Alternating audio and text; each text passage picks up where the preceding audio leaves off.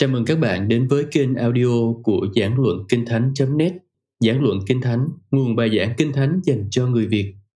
David Porson tại Nam Phi. Sự phục sinh của Ngài và của chúng ta Phần 2 Và bây giờ tôi sẽ chuyển từ phần bằng chứng cho sự sống lại sang nói về ý nghĩa của sự sống lại. Điều đó có nghĩa gì?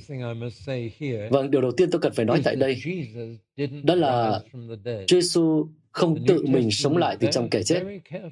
Tân ước nói rất rõ ràng rằng Đức Chúa Trời đã khiến Ngài sống lại từ kẻ chết.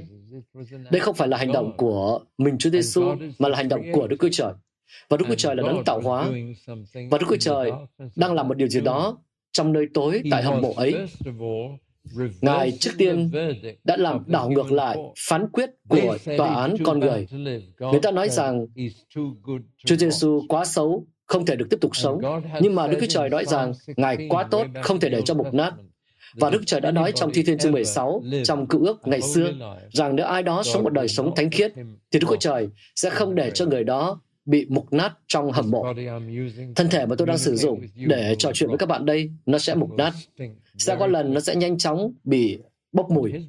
Nhưng thân thể của Ngài thì không như thế. Thân thể của Ngài không được phép như vậy. Và vì vậy cho nên Ngài đã được sống lại vào ngày thứ ba. Bởi vì nếu như Ngài vẫn ở trong mộ vào ngày thứ tư, thì thân thể của Ngài sẽ bắt đầu bị mục nát. Lazarus đã ở trong mộ vào ngày thứ tư và thân thể của ông đã có mùi. Nhưng Chúa Giêsu đã được cứu khỏi sự mục nát. Thân thể này, thân thể của tôi đây sẽ mục nát, bởi vì nó được cư ngụ bởi một con người mục nát. Và đó là phán quyết mà Đức Chúa Trời đã đưa ra. Án tử cho thân thể là những thân thể đã sống một đời sống mục nát. Bạn thấy đó, không có một lý do khoa học nào tại sao thân thể của chúng ta lại phải chết. Thực ra thân thể của chúng ta hoàn toàn có thể tự làm mới lại. Tất cả các tế bào, cứ mỗi một năm, cứ mỗi bảy năm là toàn bộ các tế bào được làm mới lại. Cho nên thật sự là một điều rất kỳ diệu. Tại sao thân thể của chúng ta lại bị lão hóa? Tại sao tóc của chúng ta bị rụng? Tại sao chúng ta răng của chúng ta bị rụng? Vì sao? Bởi vì Đức Chúa Trời đã đặt một phán quyết là án tử hình trên những người không sống đúng đắn. Vì vậy cho nên thân thể của tôi cũng sẽ bị mục nát. Nhưng thân thể của Chúa Giêsu sẽ không được phép mục nát. Và khi Führer giảng vào ngày lễ ngũ tuần, thì ông đã trích dẫn thi thiên đó là thi thiên nói rằng Ngài sẽ không để cho đấng thánh của Ngài thấy sự mục nát ở nơi hầm mộ. Và vì vậy Đức Chúa Trời đã khiến Chúa Giêsu sống lại trước khi cái quá trình thối rữa diễn ra. Nhưng vì sao Đức Chúa Trời không làm điều đó một cách sớm hơn? Tại sao Ngài không chặn thập tự giá lại? Ngài có thể làm điều đó. Và trên thực tế, Chúa Giêsu có thể dễ dàng ra khỏi thập tự giá, giống như tôi đang trò chuyện với các bạn đây. Ngài có thể làm yên báo tố, Ngài có thể làm bất cứ điều gì. Và Ngài có thể bước xuống khỏi cái thập tự giá ấy. Và người ta đã chế nhạo Ngài ở trên thập tự giá. Khi mà Ngài kêu lên, Eli, Eli, lama sabachthani, Đức Chúa Trời tôi ơi, Đức Chúa Trời tôi ơi, tại sao người lời bảo tôi? Và người ta nói rằng, ô, Hắn đang kêu Đức Chúa Trời, hãy để Đức Chúa Trời giải cứu hắn khỏi thập tự giá đi, để chứng minh rằng hắn thật sự là con của Đức Chúa Trời. Nhưng Đức Chúa Trời đã không làm điều gì đó cả. Đức Chúa Trời đã để cho con ngài bị chết và bị chôn trong ba ngày ba đêm. Vì sao? Và đây là lý do thứ hai. Đức Chúa Trời không chỉ làm đảo ngược lại cái phán quyết về Chúa Giêsu, nhưng mà Ngài còn cho phép Chúa Giêsu chịu chết và chôn, bởi vì Đức Chúa Trời muốn điều đó xảy ra. Ngài tiếp nhận sinh tế của Đấng Christ. Và vì vậy cho nên Đức Chúa Trời đã khiến Chúa Giêsu sống lại từ trong kẻ chết. và Ngài đang xác quyết rằng xác chứng rằng Chúa Giêsu thực sự đúng như lời của Chúa Giêsu đã nói. Ngài đảo ngược lại phán quyết và nói rằng Giêsu thực sự là con của ta. Và vì vậy cho nên Phaolô bắt đầu thư của mình gửi cho người Roma bằng cách chỉ ra một cái thực tế rằng Chúa Giêsu đã được công bố là con của Đức Chúa Trời có quyền phép bởi sự phục sinh của Ngài. Điều này không chỉ công bố Ngài là ai, nhưng mà còn chứng minh Ngài đã làm gì khi Ngài chết. Đức Chúa Trời muốn con của Ngài chịu chết. Ngài lập kế hoạch cho điều đó. Chúa Giêsu cũng đã lên kế hoạch cho điều đó. Chúa Giêsu có thể nói là chủ của toàn bộ tình huống này. Chính Ngài đã quyết định chết khi nào, chết ở đâu và chết như thế nào. Nhưng đó là kế hoạch của Đức Chúa Trời, là điều mà Chúa Giêsu đã biết và hiểu. Và đó là lý do vì sao tại vườn Gethsemane mà Chúa Giêsu nói rằng không phải ý con mà ý cha được nên. Và ý Đức Chúa Trời khi đã được thực hành, thực hiện trong sự chết của, của Đấng Christ, đó là điều cần thiết. Và Đức Chúa Trời đã không can thiệp vào lúc bấy giờ để đảo ngược lại phán quyết. Hoặc là ngay sau khi Ngài đã chịu chôn, mà Đức Chúa Trời muốn cho chúng ta biết rằng Chúa Giêsu thực sự đã chết. Ngài không phải chỉ bị bất tỉnh trên thập tự giá và sau đó phục hồi nhanh chóng. Không, Ngài đã thực sự chết và đã bị chôn. Và điều đó là làm đầy trọn sự hy sinh của Ngài cho tội lỗi của chúng ta một lần và đủ cả. Cho nên sự phục sinh thực ra là xác quyết cho chúng ta biết Chúa Giêsu Ngài là ai và Ngài đã đến để làm gì. Ngài đến để chết vào độ tuổi 33. Còn rất sớm, còn rất trẻ. Và đó là ý nghĩa của sự phục sinh. Đức Chúa Trời đang hành động nhưng Ngài đã hành động trong cách nào? Bản chất của sự phục sinh là ở chỗ đây là hành động của sự sáng tạo bởi đấng tạo hóa. Từ không có gì mà Đức Chúa Trời, chúng ta biết Đức Chúa Trời có thể khả năng tạo từ không có gì ra một cái gì đó, chỉ Đức Chúa Trời mới có thể làm được điều đó thôi. Chúng ta chỉ có thể sản xuất, biến đổi từ vật chất này sang vật chất khác, và không có nhà khoa học nào có thể tạo ra sự sống. Họ chỉ có thể chế biến điều chỉnh sản xuất mà thôi. Không có một nhà khoa học nào có thể trong phòng thí nghiệm mà có thể nói rằng phải có sự sáng và có sự sáng. Tất cả họ chỉ là điều khiển các cái hóa chất di chuyển, dịch chuyển và sản xuất. Họ không tạo ra sự sống, không nhà khoa học nào có khả năng làm điều đó. Còn Đức Chúa Trời, Ngài tạo từ không có gì ra một điều gì đó, chỉ cần lời của Ngài. Và tôi biết rằng không có nhà khoa học nào có khả năng tạo ra cái điều gì đó chỉ bằng lời của họ. Nhưng mà Đức Chúa Trời đang tạo dựng nên một thân thể mới, một thân thể thứ hai, một thân thể bất tử, một thân thể có nét giống thân thể cũ nhưng mà không phải là thân thể cũ. Một thân thể lại có những cái phẩm chất mới, có khả năng đi xuyên qua những vật chất rắn, đi xuyên qua cánh cửa đóng. Một thân thể mới đã được tạo nên trong nơi hầm mộ ấy. Đức Trời đã tạo dựng thân thể đầu tiên cho con của Ngài trong tử cung của Mary. Nhưng mà Ngài tạo dựng nên một thân thể mới, thân thể thứ hai cho con của Ngài tại nơi tối tại hầm mộ của Joseph uh, Arimathea đó thân thể cũ đã biến mất, không còn gì. Khi Lazarus sống lại từ trong kẻ chết, uh, Chúa Giêsu đã nói rằng hãy cởi vải quấn người và để cho người đi. Và họ phải cởi cái vải quấn quanh người Lazarus đi. Và thời đó khi người ta chôn một ai đó, người ta lấy một miếng vải rất dài và quấn xác từ chân lên phía đầu, lên đến vai này, và để cho vai hở và họ lấy một miếng vải khác ngắn hơn và quấn xung quanh trán giống như là cái khăn trùm đầu vậy. và như vậy họ để mặt và vai hở và cách họ chôn là như vậy. và họ cũng quấn các cái loại thuốc thơm các loại hóa chất xung quanh đó tức là những cái loại hóa chất có khả năng uh, khử mùi. Và nếu như Chúa Giêsu, thân thể cũ của Chúa Giêsu mà được hồi sinh đó, thì tất cả những cái tấm vải quấn đó cần phải được cởi ra để Ngài có thể đi ra. Nhưng mà tấm vải quấn vẫn còn nằm tại đó mà vẫn còn được xếp nguyên. Chỉ có điều là bị mỏng ra thôi. Có nghĩa là đơn giản là thân xác đã ra khỏi cái tấm vải quấn đó. Và cái khăn trùm đầu cũng như vậy. Và khi sứ đồ Giăng nhìn thấy vải quấn xác của Chúa, thì ông biết rằng Đức Chúa Trời đã đang hành động trong cái hầm mộ đó. Ông biết rằng không con người nào có khả năng làm điều đó. Không ai có khả năng đưa cái xác ra khỏi cái tấm vải như vậy mà vẫn mà tấm vải vẫn còn giữ y nguyên. Chỉ là bị xẹp xuống thôi. Và như vậy, cái thân thể cũ đã biến mất và thân thể mới đã được tạo dựng nên tại nơi hầm mộ đó. Là một cái thân thể có khả năng đi xuyên qua đá, là cái tảng đá được lăn ở cửa mộ một thân thể mới, một thân thể bất tử, một thân thể vinh hiển đã được tạo dựng nên. Và nếu như bạn không đồng ý với tôi điều này, nếu bạn nghĩ rằng Chúa Giêsu đơn giản chỉ là được đưa lại trong thân thể cũ của Ngài thôi, thì tôi xin phép đặt cho các bạn một câu hỏi. Đó là theo các bạn thì Chúa Giêsu Ngài lấy quần áo phục sinh, lấy trang phục phục sinh của Ngài ở đâu? Bạn giơ tay đấy. nếu như bạn đã từng nghĩ đến câu hỏi này. Bạn không đọc các sách phúc âm với một tâm trí tò mò à? Tôi thì hay tò mò lắm. Tôi hay đặt câu hỏi vì sao cho tất cả những gì mà tôi đọc. Vì sao? Chắc hẳn bạn không nghĩ rằng là Chúa Giêsu hiện ra trần truồng không quần áo sau khi Ngài phục sinh đúng không? Ngài đã để trang phục của Ngài ở tại nơi hầm mộ. Vậy Ngài nhận quần áo, trang phục mới từ đâu? Tất cả những hình ảnh phục sinh mà tôi nhìn thấy, Chúa Giêsu lại thấy có mặc uh, trang phục mà. Vậy Ngài mặc trang phục từ đâu? Lấy trang phục từ đâu? Có phải Ngài đi ghé qua cửa hàng và mua một vài trang phục sao? Hay là lấy uh, được trang phục ở đâu đó ở cái chỗ ở giặt quần áo? Thế Ngài nhận cái trang phục phục sinh đó từ đâu? Và câu trả lời là từ cùng một chỗ là cái nơi mà Ngài đã nhận thân thể mới, tức là từ Đức Chúa Trời đấng tạo hóa, từ chính Đức Chúa Trời là đấng tạo hóa. Đó là cái câu trả lời khả thi duy nhất. Và Đức Chúa Trời đã cho con của Ngài một thân thể mới và một bộ trang phục mới từ không có gì. Đó là Đức Chúa Trời, đó là đấng tạo hóa đã làm điều đó. Và Chúa Giêsu khi Ngài hiện ra, trước tiên Ngài hiện ra cho một nhóm những người nữ giới. Và nếu như Ngài trần truồng, tôi nghĩ rằng là họ sẽ để ý thấy điều đó. và họ hẳn sẽ làm điều gì đó một cách nhanh chóng rồi.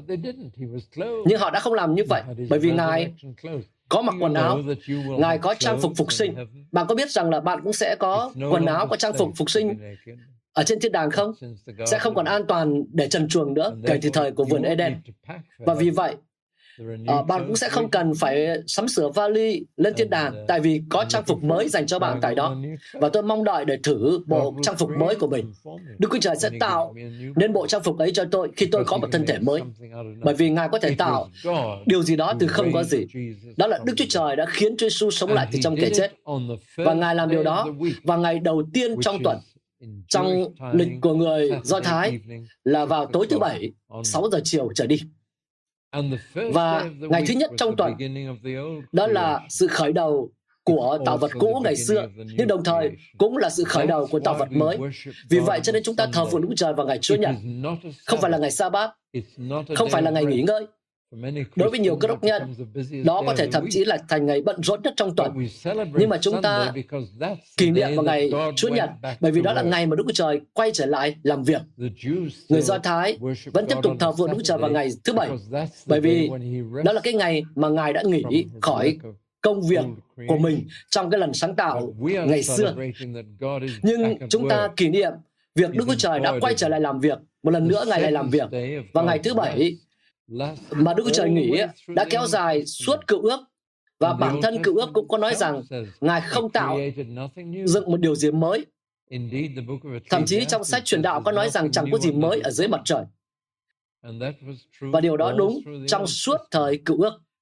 Còn bây giờ, vào ngày Chúa Nhật phục sinh đầu tiên, ngày thứ nhất trong tuần, Đức Chúa Trời đã bắt đầu làm công việc tái sáng tạo của Ngài một lần nữa. Chỉ có điều, Ngài sẽ sáng tạo một cái vũ trụ hoàn toàn mới. Vì vậy cho nên những cơ đốc nhân thời đầu mới gọi ngày Chúa Nhật là ngày thứ 8. Đó là ngày thứ nhất của tuần thứ hai của sự sáng tạo. Và Đức Chúa Trời đang tái tạo mọi thứ. Nhưng lần này, Ngài làm theo cái trình tự ngược lại.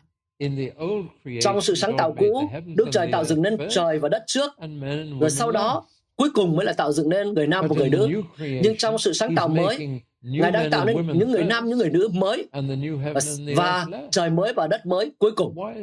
Vì sao Ngài lại làm trong cái trình tự ngược lại? Bởi vì Ngài muốn có bạn ở trong sự sáng tạo mới. Đó là lý do vì sao. Và Ngài muốn để bạn sẵn sàng và thích hợp cho sự sáng tạo mới. Bởi vậy cho nên Ngài sẽ cứu bạn khỏi tất cả những tội lỗi của bạn. Ngài cứu chuộc chúng ta. Ngài cho chúng ta sẵn sàng cho một thế giới mới. Nhưng mà Ngài đang tạo nên chúng ta trước, làm cho chúng ta trước. Và bạn biết không, đang có những người nam, nhiều những người nam, người nữ đang được tạo dựng nên mới vào ngày Chúa Nhật hơn bất kỳ ngày nào trong tuần. Và Đức Chúa Trời đấng tạo hóa đang tạo nên những con người mới.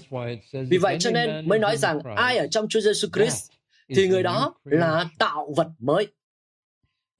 Và điều đó bắt đầu khi Ngài ban một thân thể mới cho con của Ngài. Sự phục sinh, vì vậy, là sự khởi đầu của sự sáng tạo mới.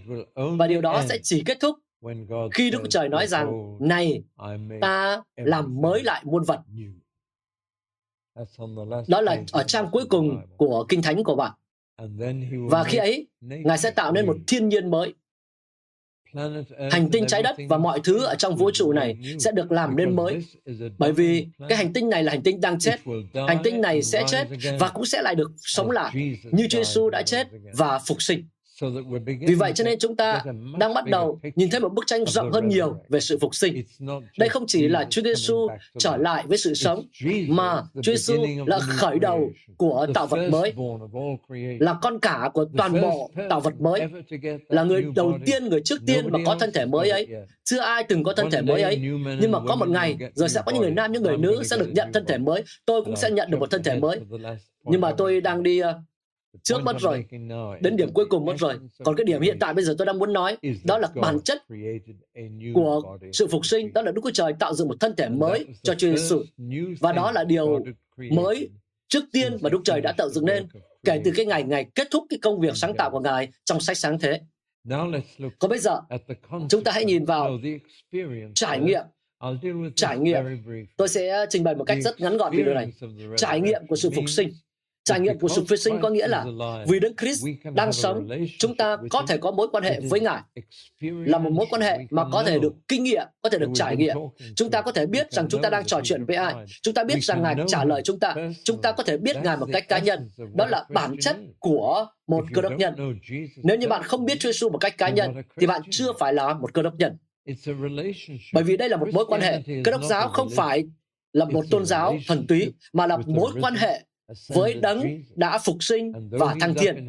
Và mặc dù bây giờ Ngài đang ở trên trời, ở bên tay hữu của Đức Chúa Cha, tôi có thể trò chuyện cùng với Ngài mỗi ngày. Và đó là một trải nghiệm thật. Ngài có thể chữa lành cho bạn, nhưng Ngài đã làm và những ngày mà Ngài còn sống trên đất. Chúng ta có thể có một mối quan hệ cá nhân cùng với Ngài, dầu chúng ta chưa thể nhìn thấy Ngài, bởi vì Ngài đang ở trên trời. Nhưng mà chúng ta sẽ nhìn thấy Ngài. Nhưng Mặc dù chúng ta hiện tại bây giờ chưa thể thấy Ngài, nhưng chúng ta có thể trò chuyện với Ngài, có thể kinh nghiệm sự hiện diện của Ngài. Và Ngài có thể làm điều đó qua Đức Thánh Linh đã được ban cho chúng ta. Bởi vì Đức Thánh Linh là thần của Đức Chúa Giêsu là đấng đến và ngự ở trong lòng của chúng ta.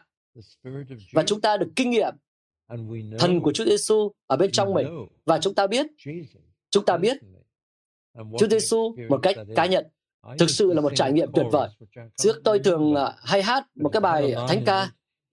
trong đó bây giờ tôi không nhớ chi tiết rồi. trong đó có dòng nói rằng ngài bước đi cùng với tôi ngài trò chuyện cùng với tôi? mặc dù là trên con đường hẹp. À có ai nhớ cái uh, dòng đầu tiên của bài hát đó đâu? À, chúng ta đang hầu viện một đấng hằng sống. ngài đang ở trong thế giới này ngày nay. Tôi biết rằng ngài đang sống. Dù loài người có nói gì bạn hỏi tôi vì sao tôi biết rằng Ngài đang sống. Ngài đang sống trong lòng tôi. Đó là dòng cuối cùng. Nhưng mà dòng giữa có nói rằng Ngài bước đi cùng với tôi, Ngài trò chuyện cùng với tôi trên dọc cái đường hẹp của sự sống. Một khi bạn biết Chúa Giêsu, bạn có thể hát bài thánh ca như vậy. Bạn đơn giản là biết rằng Ngài đã phục sinh. Bạn không cần phải được thuyết phục nữa. Và bất kỳ ai cũng có thể có được cái trải nghiệm đó. Nếu như họ sẽ trò chuyện với Ngài, tin cậy Ngài, vâng lời Ngài, họ sẽ tìm thấy rằng Chúa thực sự là đấng sống. Cách đây nhiều năm, tôi có giảng ở gần uh, tại trường Cambridge ở tại nước Anh. và có một cô phụ nữ người Do Thái, cô độ tuổi khoảng 25, là một người uh, trông rất là xinh xắn. Và cô đến sau giờ nhóm và cô nói rằng David có phải ông đang cố gắng muốn nói tôi với rằng Chúa Giêsu người Nazareth thực sự vẫn đang sống phải không? Tôi nói rằng đúng, tôi đang cố gắng để nói với chị như vậy đó. À, nếu như ngài thực sự sống thì hẳn Ngài phải là đấng Messiah của chúng tôi. Hãy để ý cái từ chúng tôi nhé. Và tôi nói rằng đúng như vậy đó. Cô ấy nói, làm sao để tôi có thể phát hiện ra được rằng Ngài có đang sống hay không? Và tôi nói rằng, à, chị đi cùng với tôi nhé. Và ở kia, tôi uh, xin mời chị ở trong phòng đó khoảng 15 hay 10 phút rồi đó. Và tôi nói rằng, đây chị cứ ngồi đây, chị cứ trò chuyện với Ngài đi. Bởi vì nếu Ngài đang sống thì Ngài sẽ trò chuyện với chị. Hãy trò chuyện với uh, Ngài đi. Hãy nói với Ngài về việc uh, chị là ai, chị là người Do Thái, chị nghĩ về Ngài.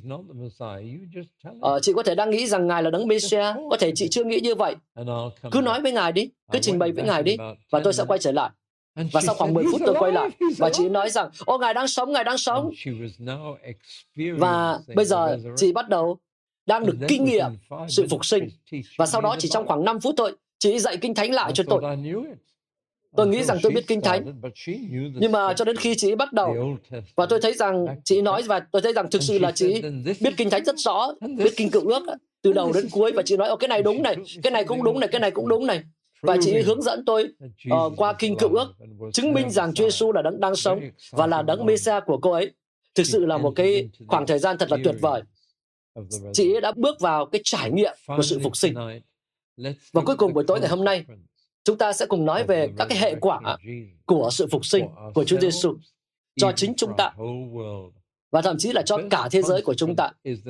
Cái hệ quả đầu tiên đó là chúng ta cũng sẽ được phục sinh. Sự tồn tại của con người có thể nói là được diễn ra trong ba giai đoạn. Giai đoạn thứ nhất trong đời sống này đây, khi chúng ta là một tâm linh ở trong thân thể. Tôi là một tâm linh ở trong thân thể, bạn cũng vậy. Tôi sẽ không vui lắm đâu nếu như ai đó nói rằng tôi không đến cùng với bạn, nhưng mà tâm linh tôi sẽ ở cùng với bạn vào buổi học kinh thánh tối thứ tự. Tôi chỉ thích giảng cho những con người là tâm linh ở trong thân thể hơn chỉ là tâm linh mà thôi. Cho nên nếu mà chỉ có ở cùng với tôi trong tâm linh thì tôi không cảm thấy vui vẻ khi giảng đâu. Chúng ta là những tâm linh đang ở trong thân thể. Vì tôi đang ở trong thân thể, cho nên tôi có thể giảng cho bạn bởi vì tôi đang ở trong thân thể. Bạn có thể nghe tôi bởi vì bạn là một tâm linh ở trong thân thể. Nhưng mà con người thật của bạn là tâm linh của bạn. Tôi không phải giảng cho thân thể của bạn mà tôi đang giảng cho tâm linh của bạn. Và tâm linh của bạn ở trong thân thể, đó là giai đoạn thứ nhất. Và lúc chúng ta chết thì tâm linh và thân thể được phân tách. Thân thể sẽ bị trôn hoặc là hỏa thiêu, còn tâm linh sẽ tiếp tục tồn tại, nhưng mà không phải tại đây. Chúng ta sẽ đến cõi của người chết, tức là những tâm linh mà không có thân thể. Và Phaolô là một người rất thực tế. Ông cũng hẳn cũng đã có một cái cuộc tranh chiến trong bản thân ông về vấn đề này. Đã có những giai đoạn ông không muốn mình là tâm linh mà không thân thể. Ông nói rằng tôi cảm thấy như là bị trần chuồng vậy không được mặc quần áo vậy. Bạn đọc Corinto nhì chương 5. Ở đó ông có diễn tả điều đó. Và ông nói rằng tôi muốn được ở trong thân thể. Và sau đó ông chiến thắng cái sự nghi ngờ đó. Và ông nói rằng không, tôi lại còn muốn ở ngoài thân thể và được về nhà ở cùng với Chúa. Ông nói rằng điều đó tốt hơn nhiều là ở tại đây. Và như vậy, ông đi đến cái điểm khi ông nói rằng tôi khao khát, tôi mong mỏi được rời đi để được đến cùng với Đấng Christ là điều tốt hơn nhiều. Một khi bạn biết Đấng Christ, thậm chí là một sự tồn tại không có thân thể nhưng mà được ở cùng Đấng Christ, ở đó bạn có thể giao tiếp trực tiếp cùng với Ngài và Ngài cùng với bạn. Và bạn sẽ ở cùng với những người mà bạn yêu, mặc dù họ đã qua đời. Nhưng mà nếu như họ qua đời trong Đấng Christ thì bạn sẽ được gặp lại họ. Và tôi rất mong mỏi được cái ngày được gặp lại con gái của tôi. Tôi mong mỏi cái ngày được gặp các người chị của tôi.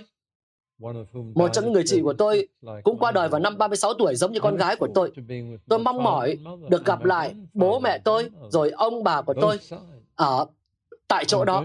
Tôi sẽ được ở cùng với những người ở trong đấng Christ và trên hết mọi sự nữa, đó là tôi được ở cùng với chính đấng Christ và chúng ta sẽ có thể lại được giao tiếp trò chuyện cùng với nhau, tâm linh với tâm linh. Và điều đó tốt hơn nhiều là ở tại đây đối với cơ đốc công nhân chứ không phải đối với mọi người khác nhé. nhưng mà đối với cơ đốc nhân là như vậy. điều đó là tốt hơn nhiều là ở tại đây trong thân thể này. Tuy nhiên đó chưa hẳn là tương lai cuối cùng bởi vì đó chỉ là một cái giai đoạn tạm thời. Chúng ta chỉ lên thiên đàng như là tâm linh và chúng ta sẽ chỉ ở đó tạm thời. Khi Chúa Giêsu trở lại trái đất này Chúng ta là những người yêu Ngài cũng sẽ trở lại cùng với Ngài. Và cho đến thời điểm đó, chính tại thời điểm đó mà chúng ta sẽ lại được có thân thể mới. Với một thân thể mới, chúng ta lại được vào trong một thân thể mới, được Chúa Trời tạo dựng nên. Đó là thân thể sẽ không bao giờ già đi, mệt mỏi hay hay là bị bệnh tật, nhưng mà là một thân thể sẽ còn mãi mãi và thân thể ấy sẽ giống như thân thể vinh hiển của Ngài. Và vì vậy, tôi nghĩ rằng thân thể ấy sẽ khoảng 33 tuổi bởi vì Chúa Giêsu không còn kỷ niệm ngày sinh nhật nữa kể từ ngày Ngài thăng thiên. Ngài bây giờ vẫn 33 tuổi. Và đối với một người 80 tuổi như tôi, tôi rất là mong mỏi để có một lần sẽ lại có được một cái thân thể 33 tuổi. Hallelujah. Vâng, nó sẽ rất là tuyệt vời đó. Bởi vì đó là tôi ở đỉnh cao cả về mặt thể xác lẫn tinh thần, lẫn tâm trí. Sau đó là xuống dốc rồi. Nhưng mà bây giờ tôi 80 tuổi rồi và sẽ có lần tôi lại được 33 tuổi trở lại. Điều đó thật hào hứng phải không?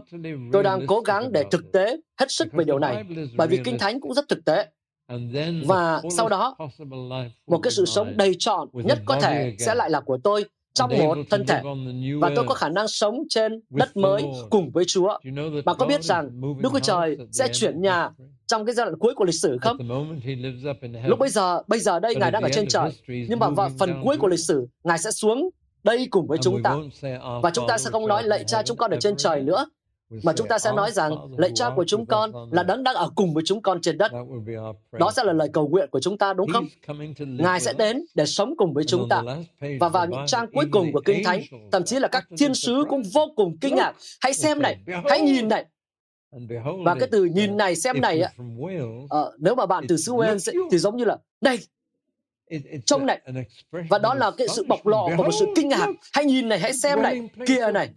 Nơi ở nơi ngự của đức trời ở với loài người. Cuối cùng ngài sẽ kết nối cùng với chúng ta đến ở cùng với chúng ta ở trên đất mới này. Tôi vô cùng hào hứng về điều đó. Và đó là kinh thánh nói. Bạn có mong mỏi cái ngày được sống cùng với Đức Chúa Trời ở trên đất mới không? Ở trong một thành phố mà nơi không có tòa nhà của hội thánh nữa. Hallelujah sẽ không có cung điện, không có đền thờ nữa. Bạn sẽ sống cùng Đức Chúa Trời rồi, thì là cần gì có cái tòa nhà uh, của hội thánh nữa. Bởi vì sẽ không có đền thờ tại đó. Nhưng mà Đức Chúa Trời sẽ ở tại đó. Và con trai của Ngài và thánh linh của Ngài. Và chúng ta sẽ cùng sống với cả ba ngôi. Thậm chí còn có nói rằng chúng ta sẽ nhìn thấy mặt của Đức Chúa Trời. Chưa ai từng nhìn thấy mặt của Đức Chúa Trời. Môi-se đã từng muốn nhìn thấy mặt của Ngài, nhưng mà chỉ được nhìn thấy lưng của Ngài thôi, không phải mặt của Ngài. Như vậy, Đức Chúa Trời đi ngang qua, nhưng có ngày chúng ta sẽ thực sự nhìn thấy mặt của Đức Chúa Trời. Đừng hỏi tôi là bằng cách nào. Tôi có một cái hộp rất là lớn ở nhà của tôi, trong đó đề là Hãy đợi xem và tất cả những câu hỏi tò mò của tôi đó mà chưa được trả lời trong kinh thánh đó thì tôi bỏ vào trong cái hộp đó. Hãy đợi rồi xem. Và tôi rất vui mừng, hạnh phúc để đợi và xem. À, chúng ta sẽ không trở nên bị quá ám ảnh về tương lai, nhưng mà chúng ta phải sẵn sàng cho tương lai và tất cả mọi câu hỏi sẽ có ngày được trả lời. Bởi vì Đức Chúa Trời Ngài biết chúng ta và chúng ta sẽ biết Ngài giống như Ngài biết chúng ta vậy. Và Ngài biết là trên đầu tôi đang có bao nhiêu tóc Ngài biết là số lượng tóc càng ngày càng ít đi, dù sao thì Ngài cũng vẫn đang biết. Ngài biết mọi chi tiết của tội. Hay nói trong ngôn ngữ thời nay, đó là lúc trời nhớ di truyền, nhớ bộ gen di truyền của tôi. Cho nên Ngài có thể tạo ra một thân thể mới về thể lý cho tôi một lần nữa mà không cần gì từ cái thân thể cũ này. Và Ngài có bộ gen ấy trong tâm trí của Ngài và Ngài có thể tạo ra một thân thể giống như thân thể này mà sẽ tồn tại mãi mãi. Và tôi thực sự mong mỏi điều đó. Và đó là hệ quả cho tội của sự phục sinh và cho bạn nữa. Và tôi cũng phải bổ sung rằng, theo như Kinh Thánh, thì mọi người trên đất này cũng sẽ được nhận một thân thể bất tử mới. Bởi vì Kinh Thánh nói khá rõ ràng rằng sự phục sinh sẽ diễn ra cho tất cả mọi người. Dù họ đã từng cuộc sống cuộc sống như thế nào, họ sẽ có một thân thể mới, là cái thân thể sẽ tồn tại mãi mãi. Và điều đó khá rõ ràng trong sách Daniel trong sách Phúc âm răng và trong sách công vụ. Để tôi đọc những điều đó. Daniel chương 12 nói rằng nhiều người ngủ trong bụi đất sẽ thức dậy. Người thì để hưởng sự sống đời đời. Kẻ thì để chịu tủi nhục, ghê tởm đời đời. Chúa Giêsu thì nói rằng đừng kinh ngạc về điều này, vì giờ sắp đến khi tất cả những người ở trong mồ mả sẽ nghe tiếng Ngài và bước ra. Ai đã làm điều lành thì sống lại để được sống. Ai đã làm điều dữ thì sống lại để bị phán xét. Và Phaolô nói, khi ông chịu xét xử trước mặt Felix, ông nói rằng, tôi cũng có cùng một sự trông cậy ở nơi Đức Chúa Trời, đó là sẽ có sự sống lại của cả người công chính và những kẻ ác. Với như vậy, tất cả mọi người sẽ được phục sinh. Adolf Hitler cũng sẽ được phục sinh và sẽ có một thân thể bất tử. Napoleon cũng như vậy. Những nhà độc tài trên thế giới, Stalin, tất cả họ đều cũng sẽ nhận những thân thể mới. Nhưng đó chưa phải là vấn đề. Bởi vì tất cả mọi người sẽ sống lại từ trong cái chết và nhận một thân thể mới bất tử sẽ tồn tại mãi mãi. Nhưng cái điều tiếp theo mà tôi cần phải bổ sung đó là sẽ có hai ngày phục sinh cách nhau một nghìn năm. Trong sự phục sinh thứ nhất là điều mà tất cả chúng ta được hy vọng sẽ dự phần. Tôi tin như vậy. Đó là sự phục sinh của những người công chính. Điều đó được gọi ở trong Tân ước là sự phục sinh từ giữa những kẻ tết. Như vậy, sự phục sinh trước tiên, sự phục sinh thứ nhất là những người được phước à, khi được dự phần cái sự phục sinh này. Họ sẽ nhận những thân thể mới trước những người khác. Và như vậy, sẽ có hai sự hai ngày phục sinh cách nhau về mặt thời gian và những người còn lại á, sẽ nhận được sự phục sinh của mình về sau. Chúng ta sẽ nhận được sự phục sinh của mình như tôi đã có giải thích buổi sáng ngày hôm nay. Đó là khi Chúa Giêsu trở lại trên hành tinh trái đất này. Và đó là khi chúng ta sẽ nhận thân thể mới của chúng ta và chúng ta sẽ cần thân thể mới ấy. Bởi vì chúng ta sẽ còn quay lại trên đất này và Ngài cũng quay lại trên đất này với thân thể của Ngài và chúng ta cũng có thân thể mới để cai trị các dân cùng với Ngài. Còn nhiều câu hỏi nữa xuất hiện trong tâm trí giờ này mà tôi không thể trả lời hết giờ này. Nhưng mà tóm lại là tất cả mọi người đều sẽ có một thân thể mới, nhưng mà không phải cùng một lúc. Bởi vì sẽ có hai sự phục sinh. Chúa Giêsu có nói tới. Sự phục sinh thứ nhất sẽ là sự sống lại thứ nhất và sự sống lại thứ nhì. À, sự sống lại của người công chính và sau đó là sự sống lại của những người khác. Và cuối cùng cái câu hỏi lớn nhất trong tất cả mọi câu hỏi đó là với tất cả những điều này khi tất cả chúng ta đều có thân thể mới thân thể phục sinh không phải cùng một lúc nhưng mà hai thời điểm khác nhau. Và trên hết mọi sự không phải là để cùng sống ở tại một nơi và tôi có thể nghĩ rằng không có điều gì có thể tệ hơn với bất kỳ ai khi sẽ nhận được một cái thân thể sẽ tồn tại mãi mãi nhưng mà lại phát hiện ra rằng mình không được ở đúng chỗ. Đó thực sự là một cái ý tưởng khủng khiếp. Tức là họ hoặc sẽ được ở đất mới cùng với Chúa, hoặc là tại địa ngục không có Chúa. Và biết rằng bạn sẽ sống mãi mãi, thậm chí không thể tự tử được, sẽ buộc phải tồn tại mãi. Và địa ngục là một nơi mang tính chất thể lý cho những thân thể thể lý, cho những thân thể đã phục sinh đó, cho những người sống tại đây mà không có Đức Chúa Trời. Và đó là một nơi thể lý, bởi vì Chúa Giêsu nói rằng sẽ có nước mắt ở tại đó và sẽ có nghiến răng tại đó sẽ có răng bởi vì họ sẽ có nghiến răng và nước mắt và sự nghiến răng theo tôi hiểu đó là nói lên cái sự tuyệt vọng tột cùng nghiến răng khi bạn tuyệt vọng vô cùng và địa ngục là nơi tuyệt vọng đời đời. Khi biết rằng thân thể của bạn sẽ tiếp tục mãi mãi nhưng mà sẽ không bao giờ có cơ hội để thay đổi địa điểm sống. Đó thực sự là địa ngục và đó là lý do vì sao tất cả những gì mà chúng ta biết về địa ngục, chúng ta biết từ chính miệng của Chúa Giêsu. Chính Ngài đã nói về địa ngục và Ngài nói về địa ngục với một sự kinh khủng. Trong ngôn ngữ mà Ngài sử dụng, Ngài nói rằng thà là mất mắt hoặc là mất chân hoặc tay mà được vào sự sống còn hơn là thấy mình phải ở trong địa ngục. Ta, và tôi muốn kết tại đây. Và tôi muốn khích lệ, thúc giục tất cả mọi người nghe tôi đây. Hãy đảm bảo chắc chắn rằng thân thể mới của bạn sẽ ở đúng chỗ, ở chỗ tốt, bởi vì bạn sẽ sống mãi mãi. Sự phục sinh của Chúa Giêsu cho bạn biết điều đó. Và Ngài muốn bạn sống ở trời mới và đất mới, là nơi mà Ngài sẽ tạo dựng mọi thứ đến mới cho bạn và Ngài muốn sống cùng với bạn. Và Ngài muốn bạn có cùng địa chỉ giống như Ngài. Và Ngài đã chết và đã trải qua âm phủ trên thập tự giá ấy để bạn không bao giờ phải xuống nơi địa ngục. Và tôi muốn nài nỉ với các bạn điều đó là hãy nhận biết Chúa Giêsu phục sinh ngay giờ này khi bạn có thể. Hãy tìm kiếm Đức Chúa khi Ngài khi bạn có thể tìm thấy Ngài kêu cầu Ngài khi Ngài còn đang ở gần và hãy đảm bảo chắc chắn rằng thân thể phục sinh của bạn sẽ sống ở tại đúng chỗ cùng với Chúa. Mãi mãi và mãi mãi. đời đời và đời đời. Amen. Chúng ta cầu nguyện nhé. chúng ta cầu nguyện đó Lạy Chúa, con cầu nguyện để tất cả những gì con vừa nói có thể thực sự được gieo trồng thật sâu trong tâm trí của chúng con để mọi người tại đây sẽ mong đợi được sống cùng với Ngài. Chúa ơi, thật là một tin tức tuyệt vời. Khi chúng con biết rằng chúng con sẽ lại có thân thể ở trên đất này, một thân thể mới, là thân thể sẽ không bao giờ chết nữa. Và con mong mỏi ngày ấy.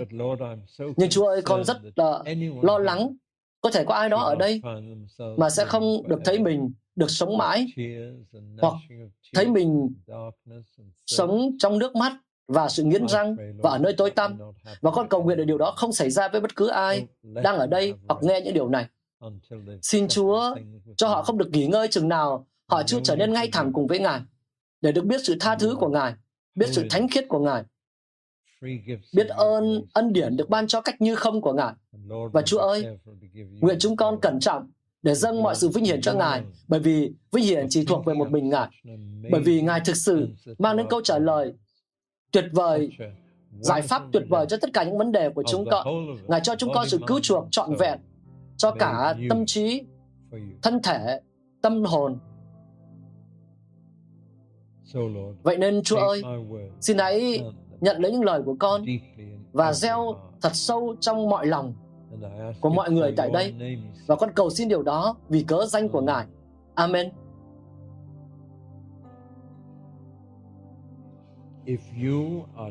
Nếu như bạn à, quyết định trong tâm trí, trong tấm lòng của mình là sẽ trở nên ngay thẳng với Đức Chúa Trời, xin hãy cho tôi biết nhé. Tôi sẽ bắt tay với tất cả mọi người các bạn ở buổi tối ngày hôm nay khi các bạn rời đi. Nhưng mà hãy cho tôi biết nhé là nếu như tối nay Đức Trời đã nói với bạn và đề nghị bạn trở nên ngay thẳng cùng với Ngài. Thì hãy cho tôi biết tất cả bây giờ chúng ta sẽ cùng hát bài thánh ca hiến mọi vương miện cho Ngài. Và có một câu kinh thánh có nói rằng tất cả mọi sự là về sự phục sinh. Tôi nói với các bạn một bí quyết thế này, thực ra là khá khó để tìm một được một bài thánh ca nói về sự phục sinh. Tôi biết là có rất là nhiều những bài thánh ca trong các hội thánh, rất dễ tìm những bài hát về thập tự giá và sự chết của Ngài cho chúng ta. Nhưng mà trọng tâm đức tin của tôi là sự phục sinh. và chúng tôi cũng đã tìm thấy một bài hát. trong đó có bao gồm sự phục sinh trong đó. cho nên chúng ta hãy cùng đứng dậy và hát bài thánh ca hiến mọi vương miện cho ngài. Các bạn vừa nghe xong bài giảng được phát trên kênh audio của giảng luận kinh thánh kênh nhằm cung cấp cho các tín hữu và tôi tớ Chúa người Việt những bài giảng chọn lọc của các diễn giả kinh điển trong những thời đại khác nhau. Để biết thêm thông tin về chúng tôi, Xin vui lòng truy cập trang web giảng luận kinh thánh.net. Xin chào và hẹn gặp lại các bạn trong những bài giảng tiếp theo.